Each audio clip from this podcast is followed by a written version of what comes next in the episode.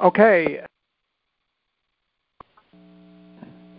This is Charlie, and this is the uh, podcast, the first one of 2018, uh, To Hell and Back, which is applications um, of various lessons from DBT and other places to um, adversity in life.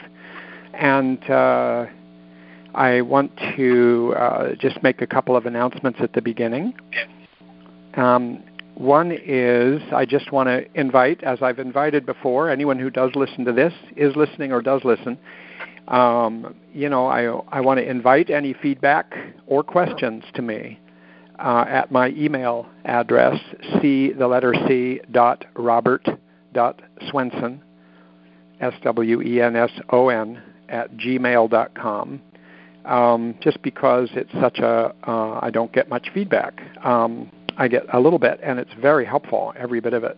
So um, the other thing is to say, you know, the first four of the um, podcasts are on my website. I've been hearing from different people who've found them and listened to them. It's very interesting for me to hear back. And um, to the first two were uh, about uh, the coping with the hurricane in Puerto Rico, uh, Hurricane Maria, uh, with uh, a colleague there uh, who described his experience, Domingo Marquez.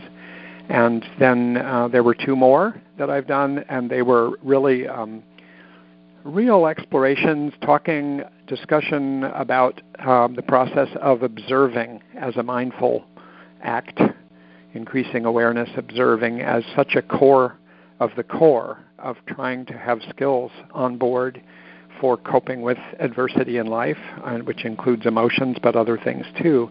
The second one, I got a little bit into the skill of describing as well, which is a DBT skill. Um, the next two after this one, just to let you know, and I'll also send out an announcement. Um, will be January 17th and 31st. In other words, not next week, but the week after, and then not the following week, but the week after. So the 17th and the 31st. And I'll be, uh, in, I've invited a guest, and she's agreed to come on, and we've discussed it. Um, it's Cedar Koons, that some of you may know or know of. Uh, she's an expert DBT therapist and a senior and expert trainer in DBT.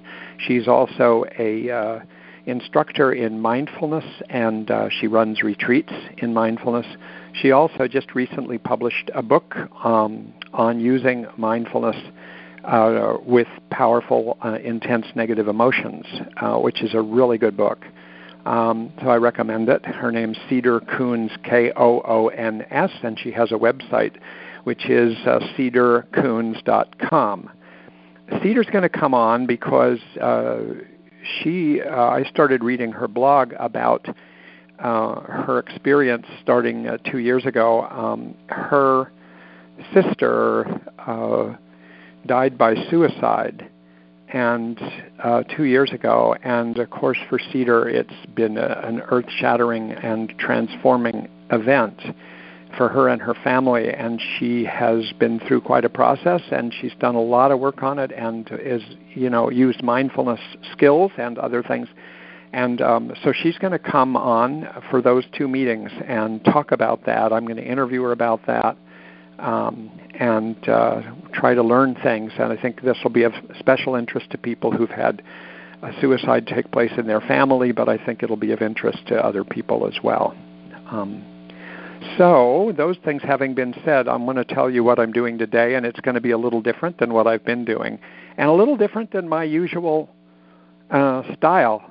Um, my usual style, which has been more prevalent the last two times, is where I try to talk about something in somewhat more depth with a lot of personal uh, examples or clinical examples or examples of friends or just stories uh, associated to try to elaborate on something. And today it's going to be a little different. I want to stick with um, going over um, lessons that one can learn from the skills of mindfulness as taught in DBT which are really six skills and a concept called wise mind, but the six skills and wise mind are really derived from uh, meditative or mindfulness meditative practices uh, spiritual practices, secular practices, um, and they uh, exist in a lot of other uh, locations as well, other than particular uh, meditation practices. But they are out there in the world, and they are really, really helpful. And what Marsha Linehan has done in the way she did it with DBT is she turned them into six um, describable, bite-sized, usable skills that are very practical each of which has a different flavor, a different maneuver for coping with uh, reality, including the reality of painful experience and the reality of emotions uh, and all kinds of realities. So I, I consider these to be very core skills. They're called the core mindfulness skills within DBT.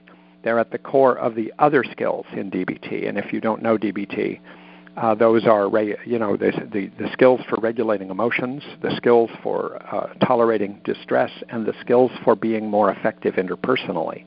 Um, but these are these six skills and concept that are at the core of all of that to such a degree that, you know, I kind of think that to me they're uh, like if you, um, you know, my kids did grow up learning to play hockey and watching them it's it's a little bit like if you became a hockey player um, you need to really be good at skating. It's a core skill of playing hockey. And once you've learned it you know you you're doing all these other things. But you know if you don't have good skating skills it impairs everything uh, it just holds you back so i think mindfulness skills when it comes to coping effectively with all kinds of situations in life they really are just core skills in life and, and for regulating emotions and, and being effective with people. So I want to go over those six skills, but I want to go over them in a way that's really like bite sized. Uh, it's more focused, it's more compact.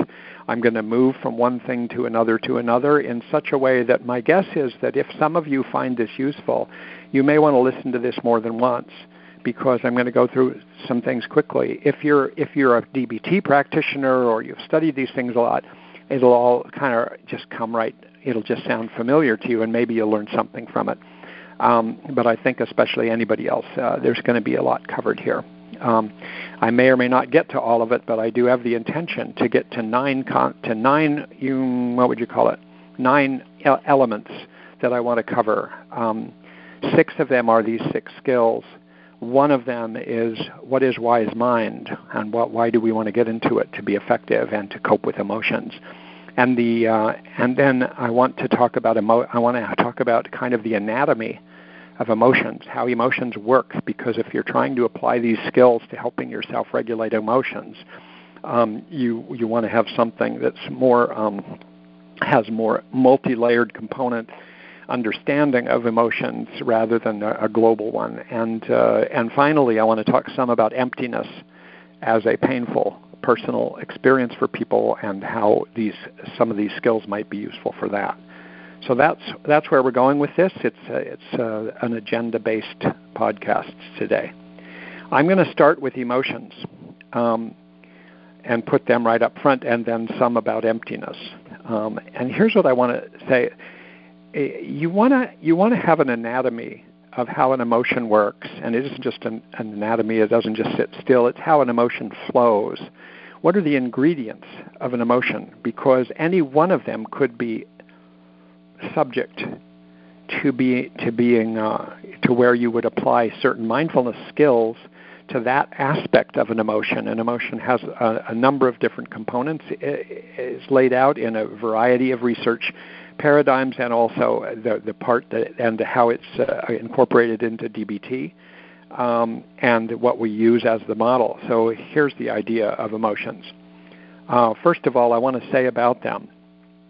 Um, there's ongoing research about emotions and the understanding of emotions. Even the basic concept has changed some, but uh, and is in question, and people are debating these things. But I do think certain and there's certain things that are definitely the case.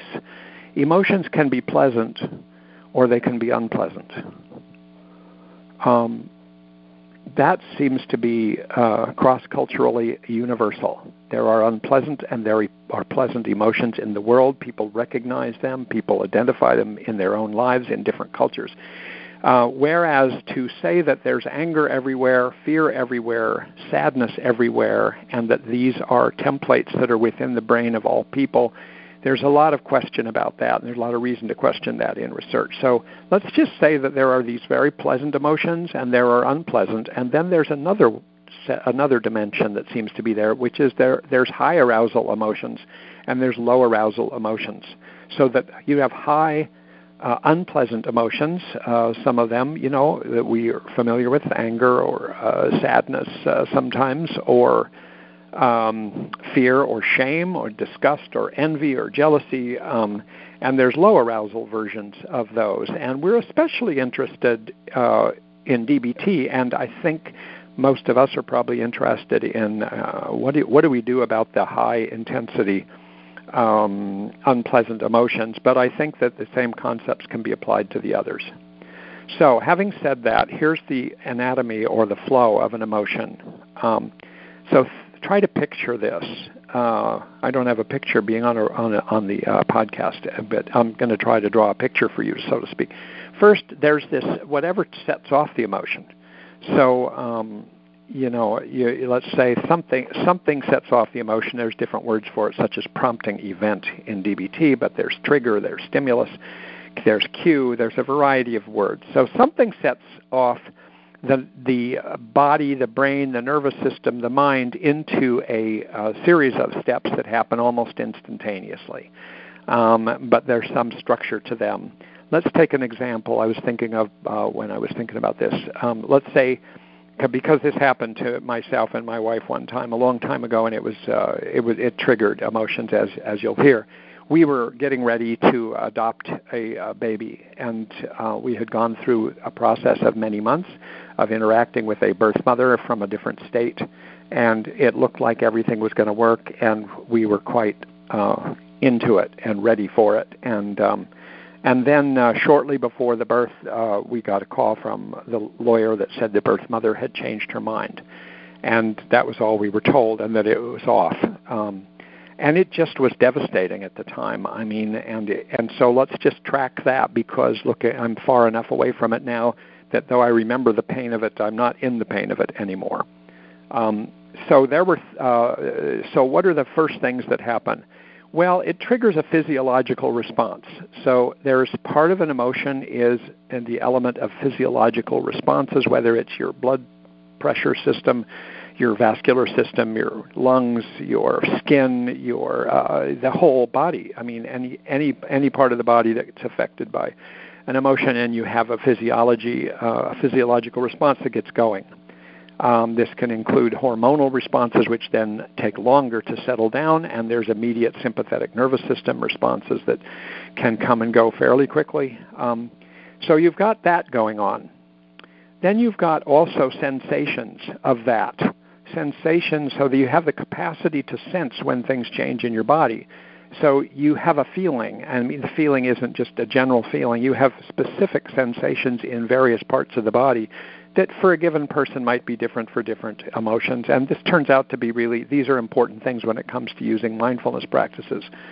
Um, you t- typically have urges that are associated with those sensations and that, that physiology. There's usually an, an urge to do something, and the emotion is pushing you in a direction. Emotions are filled with information. Emotions make predictions. You know, when you have fear, it's making a prediction that there's a threat coming at you and you will have an urge to avoid that threat one way or another, depending what the kind of threat is. Then there are thoughts. Sometimes the thoughts might come first, they might come second, but as part of the mixture of what goes on is there will be thoughts. There'll be immediate interpretations of what's going on, and those interpretations now can drive further physiology. They can drive further sensations. They can drive urges further.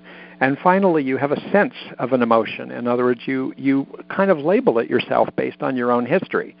You might say, "Oh, I'm having the emotion of uh, of disappointment. I'm having the emotion of anger. I'm having, I mean, the ones that my wife and I had, or at least that I had, that I was remembering, is uh, that uh, profoundly disappointed, um, profoundly sad, uh, including tearful, uh, angry, uh, that this could happen at the last minute. It was not not that that's reasonable or anything, but I mean it's understandable. But um, uh, ashamed that I was having that big a response to all of that. All of this happened really immediately. I had thoughts. Uh, how could she? How could she do this at the last minute? And and and how? What happened? It was such a mystery because we thought we had a lot of communication and it thought it was real clear. And and then then the thought this is never going to work out. You know, we had our hearts on this and this was going to work. It took a lot of months. It took a lot of preparation. Now it's it's uh, not not going to work. Um, I'll never get to see this child or any child. And so these thoughts immediately trigger other emotions, um, but these thoughts kind of come immediately and they they they they can multiply. Um, and then um, and and also the urge to give up, the urge to say, you know, screw this. Uh, this is not the way to go. We're not going to do this. We've had enough of this.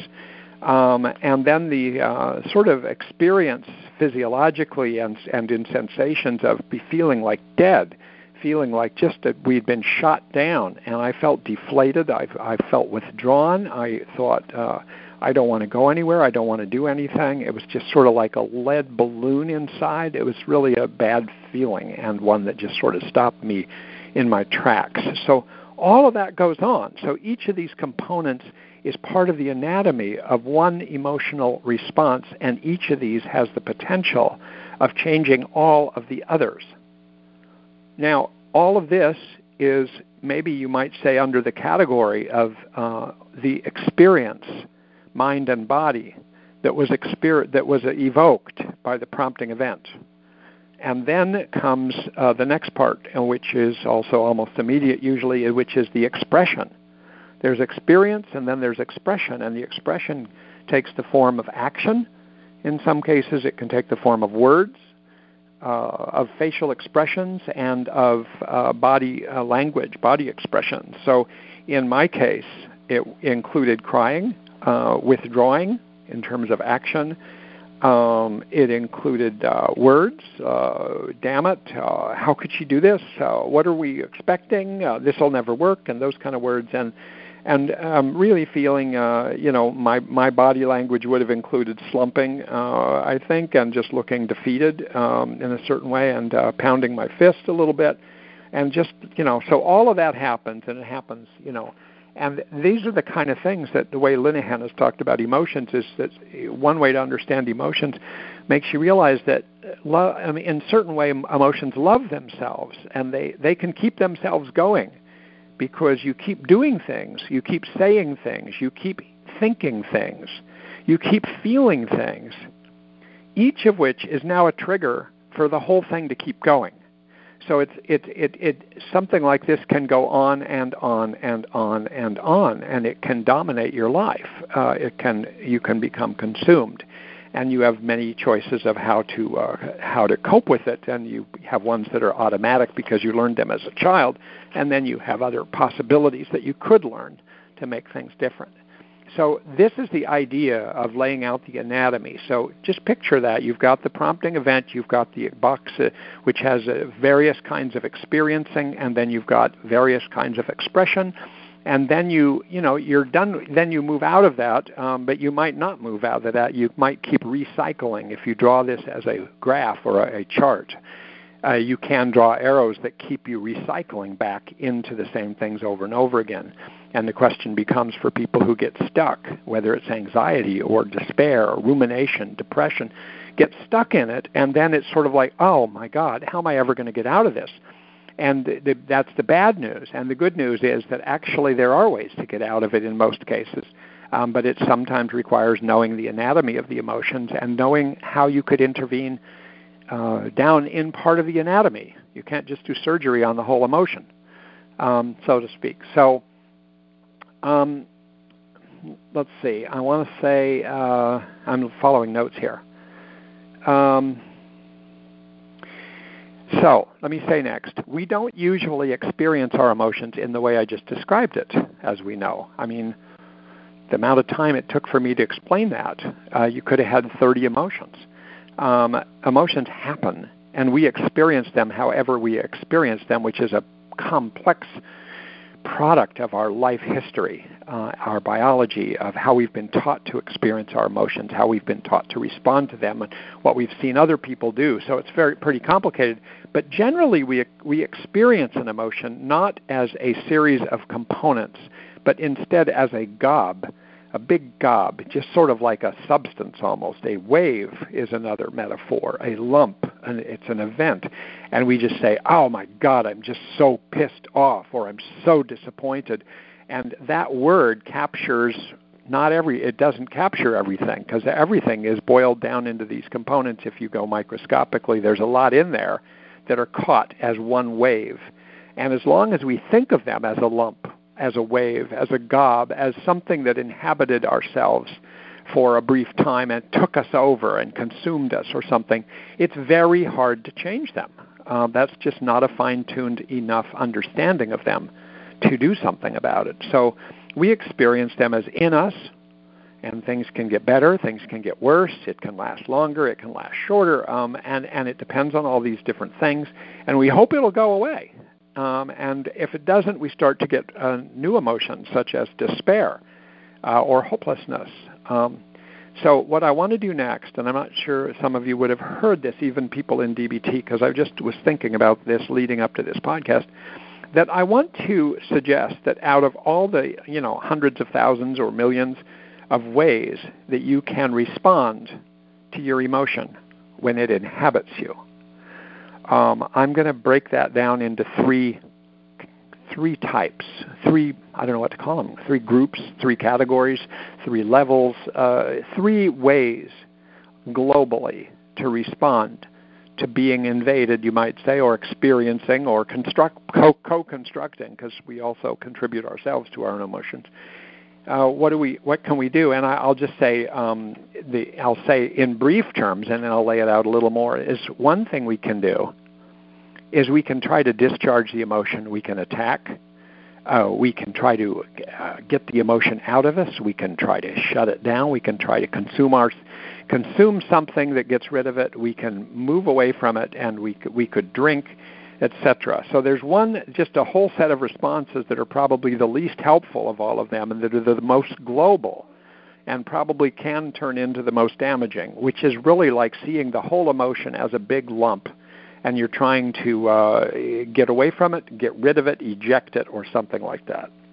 Then there's another set of things you can do that I would say you're you're you come to realize that you're having a, a bad experience, a bad emotion, a negative emotion, neg- unpleasant emotion of some kind, and it's in you and it's there and it isn't going away right away, and you don't quite see what to do, but actually you do something to take take the edge off you turn you try to do something to ratchet it down to a tolerable level or just take the edge off it or move a little bit away from it eh, but not by ejecting it discharging it or destroying something for it.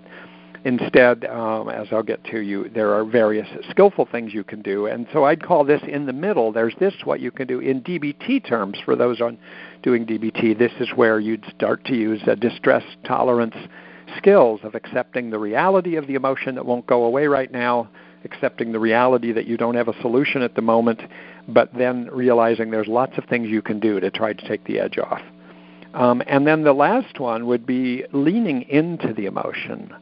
That you relate to the emotion by staring it in the face, so to speak, and being there with it, and hanging out with it, and feeling it, and then uh, having various things you can do to try to uh, make that continue to happen. So now let me just say those three things. Uh, the the, the one the, I think you got the picture. I'll just say a little more about them. The first one is getting rid of it. First one is we do things to get rid of it, and this almost inevitably in the long run turns out to be a problem because we don't really get rid of it.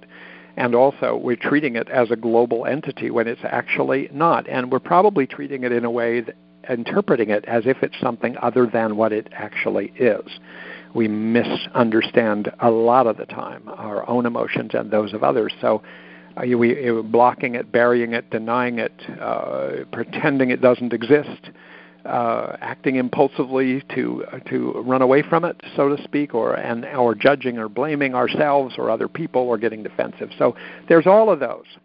Now the next one, the hanging in there ones with emotions but with high distress you're addressing not the emotion as directly, but you're addressing the distress that's accompanying the emotion. And you, uh, with this one, you kind of accept emotions and you use these skills for surviving through the emotion, and it helps you get through it.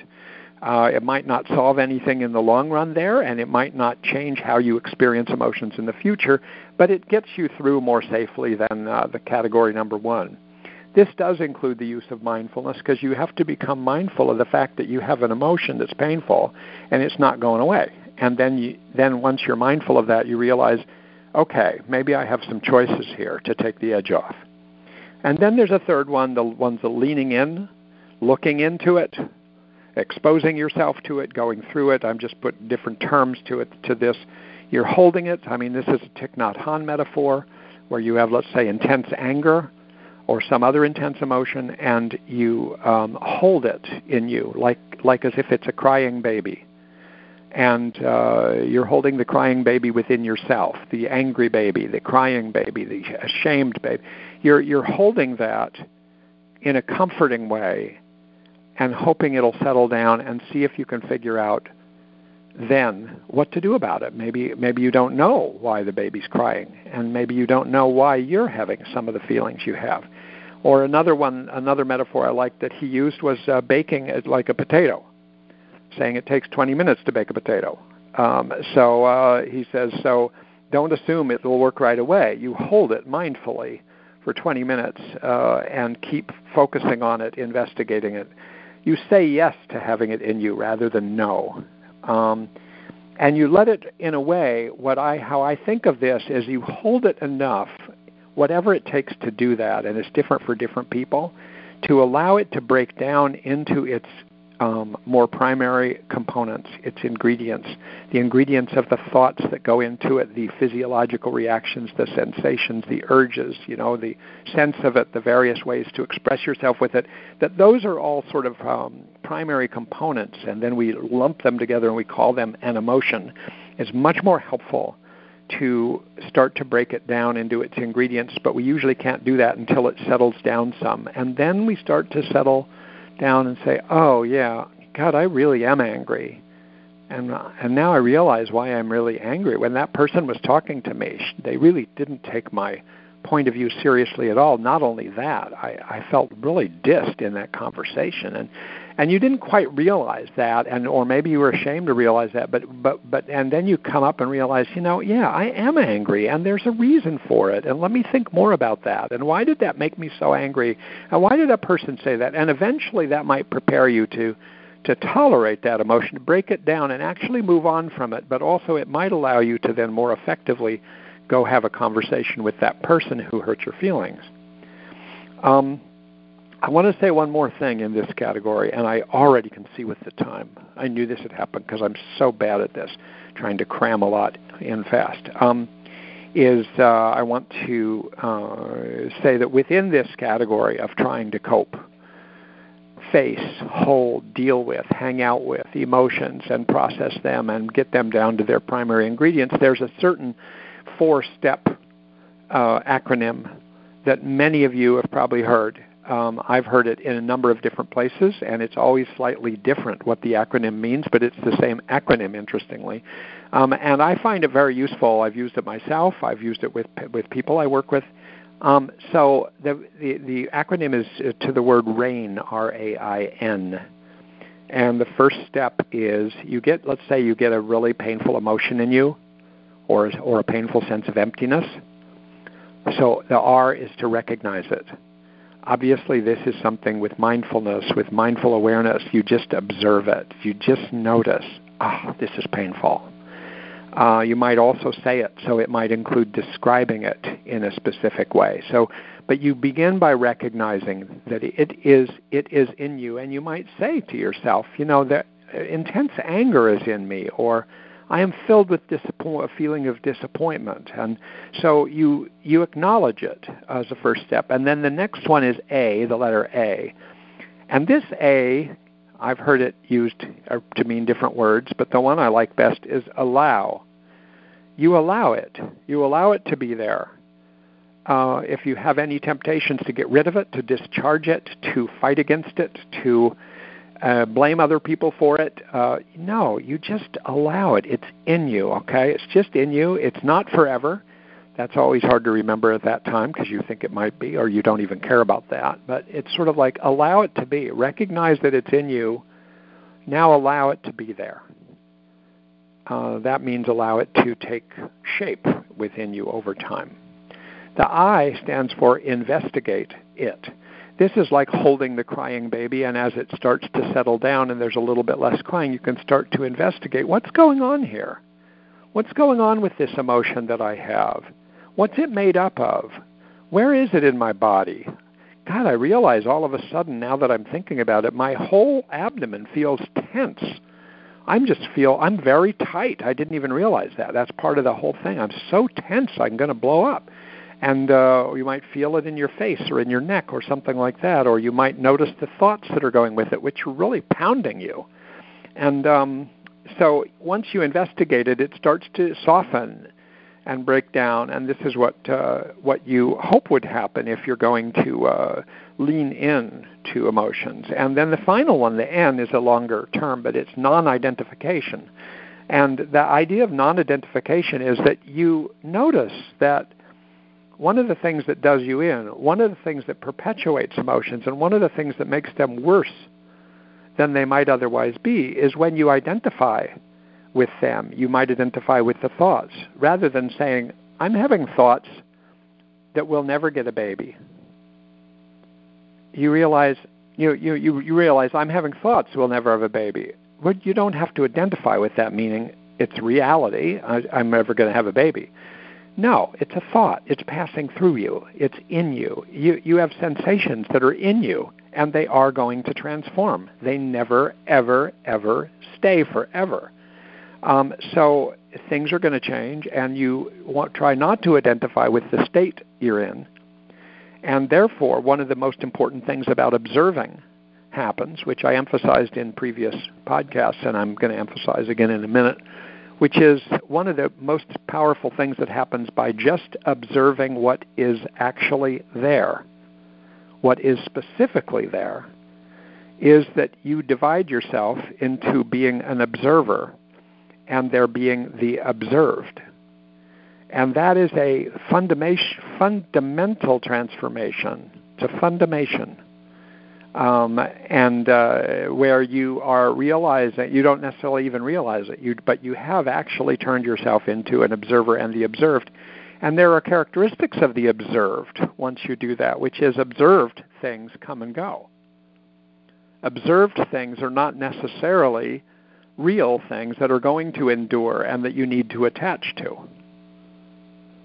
Um, they're like clouds that go through the sky. But then there is the observer, which is a more enduring person, a more enduring identity. You observe this, you observe that, you observe everything, and therefore you have already begun to create the possibility of stabilizing yourself more. As soon as you, whether you start to observe you know the details of the sensations of your breath or the details of the sensations of the emotion that you're having or the details of the thoughts that are passing through your mind you're observing and you're creating the possibility of making things better. So re- recognize to recognize that something's in you to allow it to be to investigate it and let it soften and break down and to not identify with the ingredients or with the thing as a whole so that you can sort of see, all right, this is something. And then it opens up possibilities, like options, like what am I going to do? What about emptiness? Because I want to say something about emptiness, and then I'm going to move into whatever skills I can cover. So, what about emptiness? Um, you know, I've thought a lot about emptiness because I think I've had a lot of it, and I've also had patients who had a lot of it, and and you can't just compare all emptinesses. Uh, some emptinesses that people have are are awful and devastating, and just you'd never want to be there for five seconds. Um, they're just achy, and you're isolated, and you feel there's no purpose in any one thing you do. There's no meaning in any one thing you do. Meaning, if it was ever there, has broken down. As a result, there's no motivation you don't want to get out of bed. And it isn't necessarily the same as depression, but it certainly can be part of depression. And there can be empty states within depression, and there can be emptiness without depression. Uh, but it looks like depression. And it's a profound state of mind that's extremely uncomfortable, where you're basically living with the sense every second what is the point? what is the point? And uh, and you kind of creating. I mean, not you're doing certainly not doing this on purpose, but there, when when emptiness goes on, I'd say something about the anatomy of emptiness. Um, you probably could formulate it very much like I did with emotions, but uh, the way I formulate it myself for myself and for other people I've worked with is, you know, you st- you have an em- let's say you have an empty feeling, a feeling of emptiness, some including some of the uh, qualities I just described. Um, and then from that quali- feeling of emptiness, there's a loss of motivation. There's just a lack of motivation. There's what's the point? Why do things? Um, and so some people who feel really empty for a while they can keep themselves doing things automatically or like by like a robot, but then, then they then they usually grind to a halt. There's a loss of motivation, and with the loss of motivation, there's a lack of activity there's a lack of getting yourself out into the world, and I don't mean in a big way, but even down the street, even around the block, even to the grocery store, even to your job, even to whatever it is. So you basically start living within the same trough. You go around and around. There's a lack of activity after there's a loss of motivation, and when you have a lack of activity, you know you ha- you start having minimal, less and less exposure to the world, to anything novel you know, and uh, the research that's gone on in uh, the brain, you know, one of the interesting things that's come up, we used to think that the uh, amygdala, for instance, very important structure in the brain and the emo- emotion regulation, you know, we've we've thought in the past that it's specifically related to sort of the sympathetic nervous system and fear, and it's the activator of emergency emotional responses. It turns out that's not entirely the right story about the amygdala, but one thing that is pretty clearly consistently found about the amygdala is it responds to novelty. And so when you encounter novelty, different experience, things you haven't seen, things you haven't done, people you haven't met, music you haven't listened to, novelty can trigger the amygdala, which then does activate a lot of things. So if you have set up your life where you feel empty, you're not motivated, you have a lack of activity, and no novelty is coming in anymore, so there's nothing to really trigger your amygdala or your nervous system, uh, and you just continue to cycle through this. You have a lack of reward. I mean, one of the one of the treatments of depression that has the most evidence for it, for instance, is behavioral activation. And the basic idea of behavioral activation is get people behaviorally activated who are depressed, even if they don't feel like it. Why? Um, in order to have them experience different things out there where they have a chance of getting reinforced. Because if you're not doing something anymore outside your own usual little pathway, you have a lack of any incoming reward, which uh, isn't the only thing that perpetuates depression, but it's important. And with the lack of reward, you continue to have an empty feeling, and you go around and around this kind of like cycle of emptiness, and, and then it grows into a cycle of emptiness and despair and hopelessness. And so you know, mindfulness can be brought to bear on this. Uh, I think it's really hard. Um, I, I had the experience of it in, in a way that isn't at the same level as some of what I'm talking about. But, but you know, you guys are all people. You've had these things. I'm not alone in this. I'm counting on that so that I'm don't freak anybody out too much. But you know, in the past two or three weeks, I, I was after doing uh, teaching um, an intensive uh, DBT training in Italy, um, and, and my, one of my sons is traveling in Europe with a backpack, and he met up with me, and then my other son and wife came there, and we spent the Christmas holidays, these generally the you know two weeks of the holiday season, in Italy in three places. You think, oh my God, how fabulous! And it is. It was just you know I had the best pizza I've ever ever even imagined in uh, Naples. And if you're ever going to go to Italy uh, and you want to get the best pizza ever, ask me, and I'll tell you which exact pizzeria to go to. Uh, it's unbelievable. But anyway, there were these high points, and there were high points as a family there were, of course, low points as a family. These things always happen. But you know, what happened is I did a lot of walking around when other people didn't necessarily want to be walking where I was walking. And as I walked around, I was experiencing, and I, did, I have this happen to me sometimes on vacations or if I'm out of my usual structure for a few days.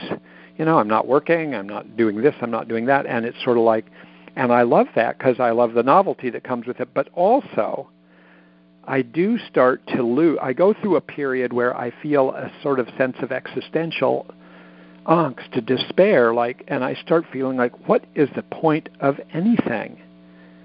And I feel like, why am I even doing this? Or why? And I'll just sit down somewhere and and uh, look at people go by, and I just feel empty inside, achy inside, and I'll just go through that for a while, and sometimes quite a while and and I start to th- then I start to have reactions to the fact that I feel empty, because then I think, oh my God, what is wrong with you, Charlie? You're in Italy for Christ's sake. I mean, this is such a privilege, and you're feeling empty. What's the big problem? And then, of course, you complicate yourself. You're making yourself suffer beyond suffering. It's just one thing to feel empty, and you don't have a ton of control over that when it happens. I mean, some of you may have it, and some of you may not. But but I've had it in my life, and and then it's sort of like, what do you do with that? And I decided, you know, I'm walking around. I decided, you know what, Charlie, observe it. Just observe it. Just realize, yeah, you have emptiness in you, the feeling of emptiness. Rather than judging it, rather than deciding where it came from, rather than deciding whether I should have it, just, yes, this is this moment. Here and now, right now, I am feeling empty. Emptiness is within me and that already changed the response. The, my response to it was like, okay, it, it didn't do much for it. It still, I still felt empty, but I felt like it almost circumscribed it. And then I used describe. So right now I'm sort of doing a preliminary of the six skills. So then I use describe, which is then I start describing, well, what is this feeling? What is this? And I felt like there was a kind of a deadness inside my chest and this kind of like hollow feeling and this kind of feeling of of looking around and thinking there's no place in the world for me, which is kind of a thought more than a sensation, of course. And I just felt like I was a little robot like, walking around and a little bit not fully in touch with my body. And as I went through this, I started to describe this to myself. And then when you describe, you have to watch out to not get into judgments, not get into assumptions, but just say exactly with spare language what is about your physiology, about your feelings, about your, your state of mind, about your thoughts. Just notice. Just notice and now just describe. You know, the first DBT mindfulness skill is observe, and it is to just notice. And that's all you do. As soon as you go on and put words on it, you're no longer in the world of observe. You might still be observing, but you now have used the skill of describe, which, as I said last time, is a kind of more active skill. It's, it's not just receptive, you're actually acting upon what you have observed. So now I'm observing, and now I'm describing this empty feeling inside me and the thoughts that go with it and the prediction of the future that goes with it. And then I start to realize, okay, all of this comes and all of this eventually goes, but I don't know how it goes. It's like when you have the hiccups and you don't know how you're going to get rid of them, but you wake then you realize at a later point in time, gee, I don't have the hiccups anymore. I don't don't know where they went. I don't know how I got rid of them. I don't think it was that person, my brother, who deliberately scared me because he was looking for an opportunity to do that and call it therapeutic. And so he did that. But no, it's sort of like I don't know where these things are. Emptiness is here. It's like a fog settled in this morning. Here we are in London. A fog came in, and guess what? It's going to go out later. Um, if you really watch things long enough, and if you stick to your observer self, you realize things come and go. And you describe it, which circumscribes it further. It grounds it in a certain reality, a factual reality it takes it out of the realm of letting yourself drift into assumptions, judgments, and all kinds of criticisms or interpretations. But just stay with what is. And then you've got the skill of participate. Now, participate is interesting when it comes to emptiness because the skill of participate is different than those first two, observing and describing, in that it's the skill of letting yourself completely immerse yourself in something. It's a skill of go all the way get into it. Don't settle for 90%. Um, if you're going to uh, to uh, sing, sing your heart out. If you're going to cry, let yourself cry. Cry it out. You know, if you have feelings of inhibition, gee, I shouldn't be singing. I have a terrible voice. I don't want to sing. I don't want to bother anybody. I don't want to bother myself. Oh my God. Or or crying or laughing too much or you're talking too much. You know, yeah, maybe there are social issues there, but actually the skill of participate is to just let yourself go into it and notice that you have inhibitions, you have ruminations, you have these restrictive feelings that are there from training and you kind of just let them a little bit break down and dissolve and you just do it. Or as as my my best buddy in the past before she passed away in 2003 my Cindy Sanderson my co-teacher in DBT um, and best friend would say you know her favorite strategy in training people was you know um, just fuck it you know, just let it go. Just do it. Just if you're on the fence about try, trying something and you're just scared it's not going to go well, you know, just do it. Just go ahead and there and and do it. And when you do it, don't do it halfway. Like do it, you know. And someone might look at you and say, "Oh my God, that doesn't seem like her. That doesn't seem like him." But you know, you're not doing it for them. You're doing it in order to experience freedom and a new relationship to the world and a new relationship to yourself, and in particular with the problem of emptiness. You know, so what would happen? I started to think, okay, I I could participate. Well, what's participate? You don't want to participate in emptiness. That'll just participate yourself to death if you think of it that way. No, you you need to kind of look around in your experience, in the environment, in the world around you, in the people around you, and say, you know, let me let me get into this. And I started to get into, and this really got me. This really helped with the emptiness. I said, you know, I'd been teaching myself Italian for some time, actually to the point that in my workshops I begin them in a teaching in Italian, and then I fairly quickly have to break off into English. But um, I'm getting a little further, and so I'm. But I'm still shy to interact with people Italian. I just decided, you know, I'm going to go start talking to people in Italian and it happened to be, you know, this was uh, which day was it? Christmas Eve day, which is a huge day there, um, bigger than Christmas. And uh, the this one street, Toledo Street in Naples, was flooded with people. It was like Fifth Avenue in New York City, and every everybody's going up and down and looking and buying last minute presents and eating and having a good time, and music's playing. And I decided, you know what? I'm just going to go talk. I'm going to go think of who can I talk to, and I decided, okay, I'll go get a piece of pizza from that person there, and I'll do it entirely in Italian. And once I was into that, I couldn't even think about emptiness. I got myself into uh, where I think I triggered my amygdala, so to speak. Use that as a metaphor more than real anatomy, but I got something going because I just decided I'm going to go all the way. I'm going to make a fool of myself. You know, I'm going to go speak Italian to somebody who I'm never going to see again uh, but they're going to who know how and actually what's good about Italians is that they they're usually more receptive and warm and welcoming about you trying and and, and screwing up their language than if you go to Paris and try to do it in French. Um, and other and some other places that where they don't have the patience for you. But you know, Italians seem to have all the time in the world to hear you make a fool of yourself and then and then try to make you feel better. So it was a good place to do that. But participate is to jump into something all the way, notice you have inhibitions, overcome them. There's something about that process that I don't think we understand in neurophysiology well enough yet, but it, but there's something that's liberating and something that is focusing about that.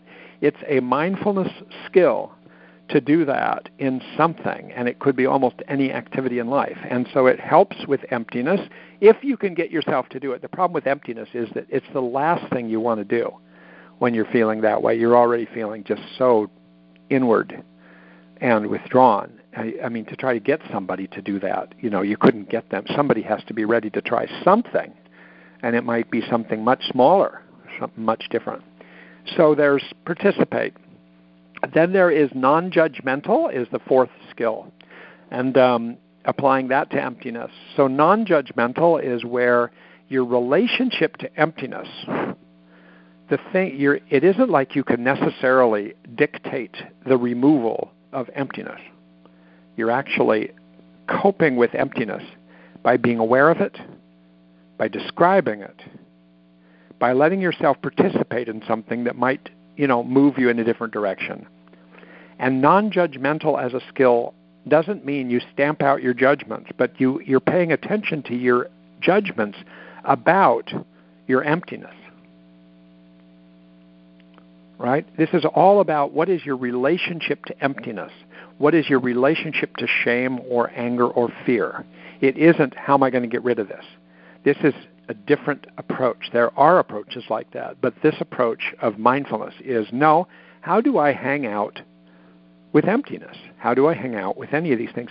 So, one of the things you notice when you hang out with emptiness, and it's really painful, is you start to notice that embedded within the emptiness syndrome are your judgments about your emptiness that help to perpetuate it, that help to keep you from doing anything. They immobilize you you you have you you start thinking not only do I feel empty inside, which is a thing in and of itself, but I'm also a fucking idiot for being like this. Other people aren't like this. Nobody's like this. Guess what? Lots of people are like this. They to more or less degree, but you never. This is one of those things in life. Nobody goes and says, "Hey, let's talk about emptiness and how we all feel empty." I mean, it just never happens. It'd probably be very therapeutic if we could do that. But no, it's so you you judge yourself and you judge other people for judging you, or at least imagining that they're judging you. So you get caught in a cycle of judgments, and that is, is really like just sort of nails you to the door. It's just, it's over. It's like you're not only empty, you're bad. You're deficient. You know, a competent person wouldn't feel emptiness. Um, so you're incompetent. So all of this gets going. So what what non-judgmental really means, though, is just to notice the judgments. And secondly, to notice that they are judgments. So if you have anger, and then you notice you have judgments about anger, which actually paradoxically can increase your anger, but you have judgments about anger, like you shouldn't be angry. That shouldn't make you angry. You shouldn't be loud, you shouldn't have a loud voice when you're angry, and you shouldn't make it apparent to people that you're angry, and all of these things. So it isn't just emptiness, but every state that we might talk about in this vein, you get judgments packed in, and the judgments are part of the self perpetuating cycle of these things. So if you can start to notice what are your judgments about being empty? What are your thoughts about being empty, feeling empty? You know, what are those sensations? But now, what are your thoughts about it? Because if you can identify those and realize and say to yourself, now you can observe your judgments. Go back and use those skills again. Observe your judgments. Now you can describe your judgments. Gee, I'm having the judgment that I'm incompetent because I feel empty. Now, just saying that, which is a fact, you're just, I mean, you're the only one who could say it because you're the only one who observed it. No one else can observe that inside you. But if you say that, I'm having the thought that I'm incompetent because I feel empty. That puts it on the table in a way that you now, your mind can say, Really? God? Hmm. I guess that makes me incompetent? Well, when you state it, it's, it sort of uh, takes away some of the uh, aura around it that's so horrible. It's sort of like, I mean, it's bad enough to feel that way, but to state it now, and then you a third thing. So thing one is observe it. Second thing is describe your judgment. And the third thing is to notice that your judgment is not a fact. Almost say that to yourself. It probably should be built in that way. Like, you know what? It's a judgment. Judgment is a judgment. What's a judgment? A judgment is a set of brain firings in a certain part of the brain. A judgment is a, a passing phenomenon in the brain. For some people, gets stuck there and but it gets stuck because it is refueled a thousand times, and now you you're stuck with a chronic judgment, and it's going to be hard to get out of it. But still, the way to get out of it is to be observing it, describing it, raising questions about it, investigating it. You can apply rain to your judgments. You recognize a judgment. You allow the judgment. You don't push it away you investigate the judgment, you wonder about the judgment, and you try to notice that to not identify, non-identification with the judgment. So that comes back again. So that's non-judgmental. Then there's another skill which is one mindfully.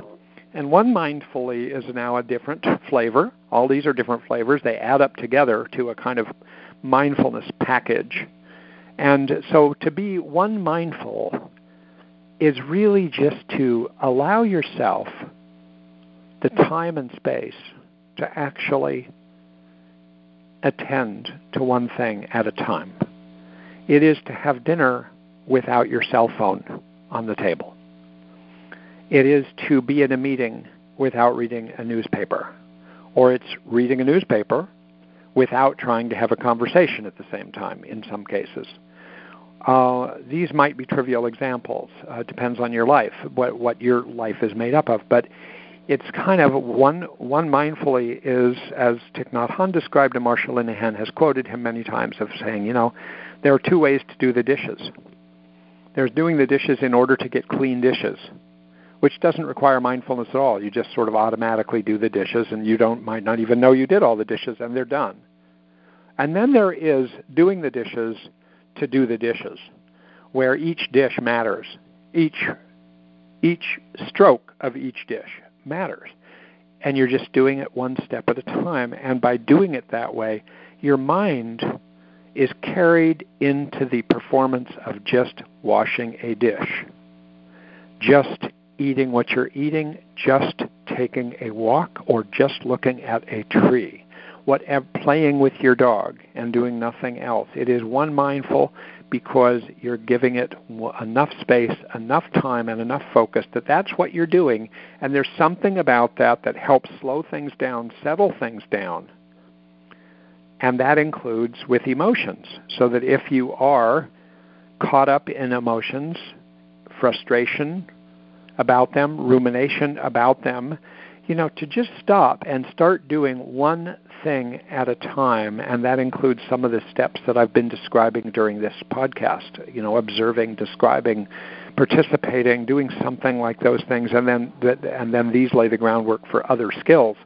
But it's kind of like just take, and of course, this is what's tough about this for our society, and certainly for me though I'm better than I was, but I'm far from where I often think I should be about this, or where where where it would be most the consequences would be the best. Which is, you know, uh, somebody stood up at the retreat I went to with Thich Nhat Hanh when he allowed questions, and said, "Gee, I need to. This is so helpful for me to be just doing this, like all week like this." But you know, I have a really busy life, and I'm I'm worried when I get back. How do I build this into my life? You know, when I have so many things to do. Thich Nhat said to him, "How many projects would you, if you break your life down into the number of different things you do, how many projects would you say you have?" The guy said, "Oh my God, I can't even. I not be hard to count. I don't know. Probably between 20 and 25 things I keep attending to." And Thich Nhat said, "Well." Why don't you bring that down to three? And I was like, oh my God, there's a pretty strong statement. You could tell this was, you could tell the kind of life this guy had. Three? And then I remembered that when I was much younger, you know, all of us were smarter when we were about 21 years old. I look back and think, God, if I could have acted on all the wisdom I had then. Um, you know, it actually wouldn't have worked out all that great. But there were certain things, like I remember thinking at a certain point in my life in my 20s, you know, I am happiest when I just have three things to do uh, on during the week or during a day, and uh, and there's certain kind of things, and and then you, you realize, well, that's because you're able to be one mindful. You just do them. You're not cramming in so much. So that's one mindfulness. It's also helpful with emotion regulation, and it's already five o'clock Eastern time. I'm just going to have to stop, but I'll just say say the last skill uh, of the core skill, core mindfulness skills, is to be effective. And to be effective is kind of a Nike skill, except Nike really doesn't understand it. But it's do it. Just do it. Just do what works. Just do what it takes. Which means align yourself with your values. Align yourself with the rules of the universe and how things work align yourself with getting something done that's in line with those values and that pays attention to the rules of the universe and how things work, and just do it. Rather than get your trying to do several agendas at once, trying to solve an emotional problem while you're doing a practical thing. No, just do the practical thing. Leave the emotion thing separate and do that later. Um, and and things like that. You know, right now, let's just eat. You know, let's not eat and also digest all of our anxiety at the same time. No, let's be effective. Let's just eat. And later, let me pay attention to my anxiety and see what's going on there. Um, if you can do that. So it's the idea is to just do what works in reality. I hate to have to stop. You probably are fine with it, but um, I'm going to stop now. I uh, have appreciated talking with all you. I want to say again, Happy New Year to everybody, and I hope that these things will be helpful to you to tune into the broadcasts now and then. And remember that the 17th and 31st of January, it'll be a, a conversation with Cedar Koons and I will send out notices wherever I always send notices, so maybe you get those. Okay? Or go to my website, charlieswenson.com, and you'll find it there. All right, everybody, take care. Bye bye.